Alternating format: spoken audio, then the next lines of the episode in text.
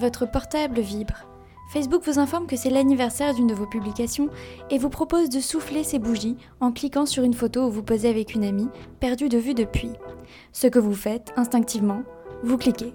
Puis vous naviguez sur son profil et inspectez sa vie par écran interposé. À l'heure où toute la ville de Wuhan s'emmure et devient une forteresse impénétrable, les réseaux sociaux sont comme une fenêtre ouverte sur le monde, à travers laquelle il est facile de glisser un pied, un bras, puis le corps tout entier. On veut tout savoir des autres, ce qu'ils font, où ils sont, entrer par effraction dans cette faille de l'intime. Et pourtant, on mettrait aisément un verrou sur notre porte, ou plutôt un trou de serrure, pour regarder l'autre sans jamais qu'il ne croise notre regard, ni notre gemin, pour avancer l'âme scellée. Face à nos contradictions, nous devons trouver un équilibre entre ce que l'on peut montrer et ce que l'on peut cacher. Chez Weekly HR, nous décryptons le monde en le nuançant. Nous montrons sa part de lumière mais aussi sa part d'ombre pour aller toujours plus loin dans la réflexion. Nous avançons comme vous naviguez sur les réseaux sociaux, invisibles à fleur d'eau, mais poussés par la force du vent. Bonne Weekly HR et bon week-end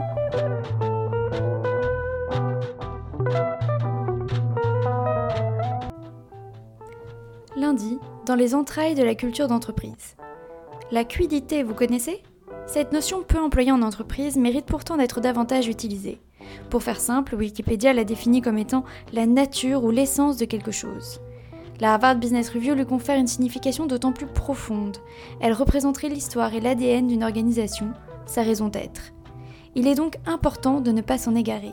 Toute dissonance entre la cuidité et la culture de l'entreprise vue de l'extérieur peut nuire gravement à sa réputation et à sa valeur, comme chez Boeing.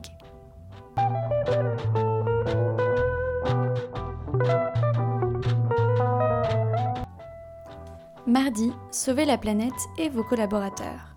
Depuis des années, les entreprises ont délaissé le développement durable pour privilégier le profit financier. Pire, Fast Company nous explique qu'elles ont isolé leur politique RSE alors qu'elle est transverse et doit être prise en compte par chaque département. Pourtant, une étude souligne que combiner objectifs financiers et environnementaux permet un meilleur impact environnemental et de meilleurs résultats financiers. Et pour cause, la RSE est intimement liée à l'engagement des collaborateurs. Heureux de pouvoir contribuer au bien-être de leur planète et ainsi porter le flambeau de cet objectif commun.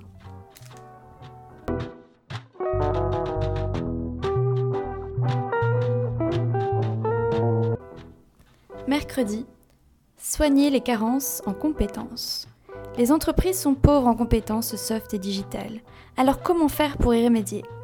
Selon la MIT Sloan Management Review, le recrutement et l'école ne suffisent plus. Les entreprises doivent investir massivement dans la formation à l'instar d'Amazon et notamment dans des outils dédiés, accessibles partout et n'importe quand. Mais si la formation est nécessaire, elle n'est pas suffisante. Pour un retour sur investissement, il faut d'abord cartographier et évaluer les besoins en compétences. Pas de panique, des solutions existent aussi pour vous aider à réaliser cet exercice.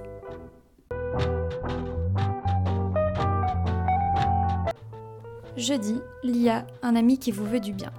L'IA aide les collaborateurs à exercer leurs tâches routinières et à développer de nouvelles compétences. Ainsi, selon Fast Company, les managers ne doivent plus les accompagner dans la réalisation purement technique de leur travail, mais plutôt repenser leur rôle afin de se différencier et gagner leur confiance.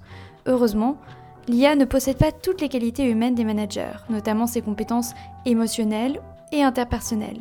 Ces derniers doivent donc les développer, comme l'empathie ou le coaching.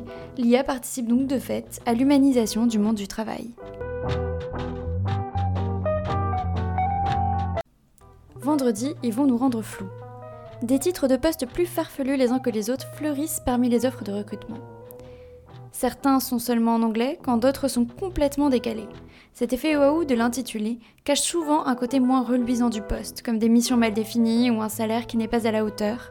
Si ces titres de poste sont accrocheurs pour une génération Y en quête de sens, Welcome to Jungle recommande de ne pas s'y arrêter et de clarifier le contenu des missions proposées.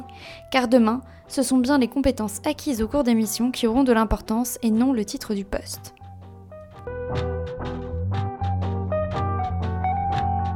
Weekly HR, la newsletter qui revient sur une semaine 100% RH tous les vendredis à 8h.